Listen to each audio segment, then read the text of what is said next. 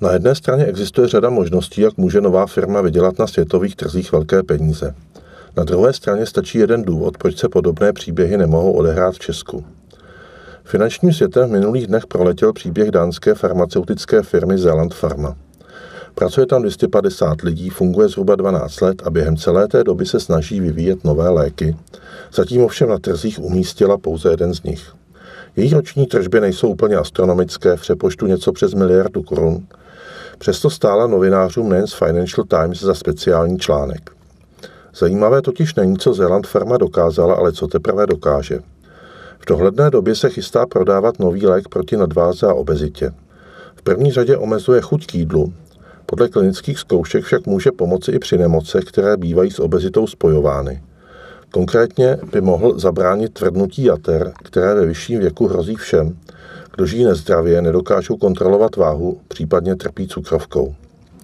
Zprávy o novém léku způsobily, že cena akcí Zeland Farmy během týdne vyrostla o třetinu proti počátku minulého roku na trojnásobek.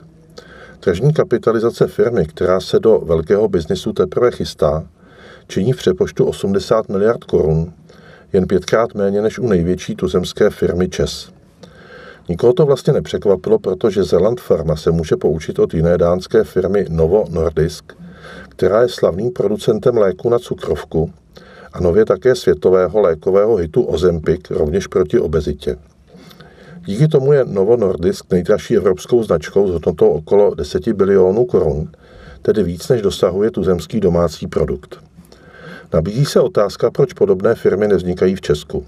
Přece jen tu existuje celá řada akademických pracovišť podniků, které se věnují farmacii, spotřeba léků roste.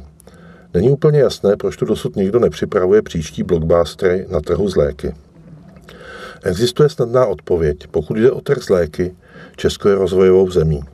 Dosud existuje jen omezená spotřeba originálních léků a generická léčiva jsou příliš drahá, přinejmenším ve srovnání švédské agentury TLV, jejíž výsledky ovšem ministerstvo zdravotnictví spochybňuje. Příčinou drahoty a tím je horší dostupnosti léků může být těžkopádná byrokratická regulace, která na rozdíl od dánského státu nedokáže účinně snižovat ceny. Proč vymýšlet nové léky, abych mohl vydělat, když stačí bez práce prodávat preparáty, které vymyslel už někdo jiný, a vydělat na jejich marži sice menší, za to však jistou částku.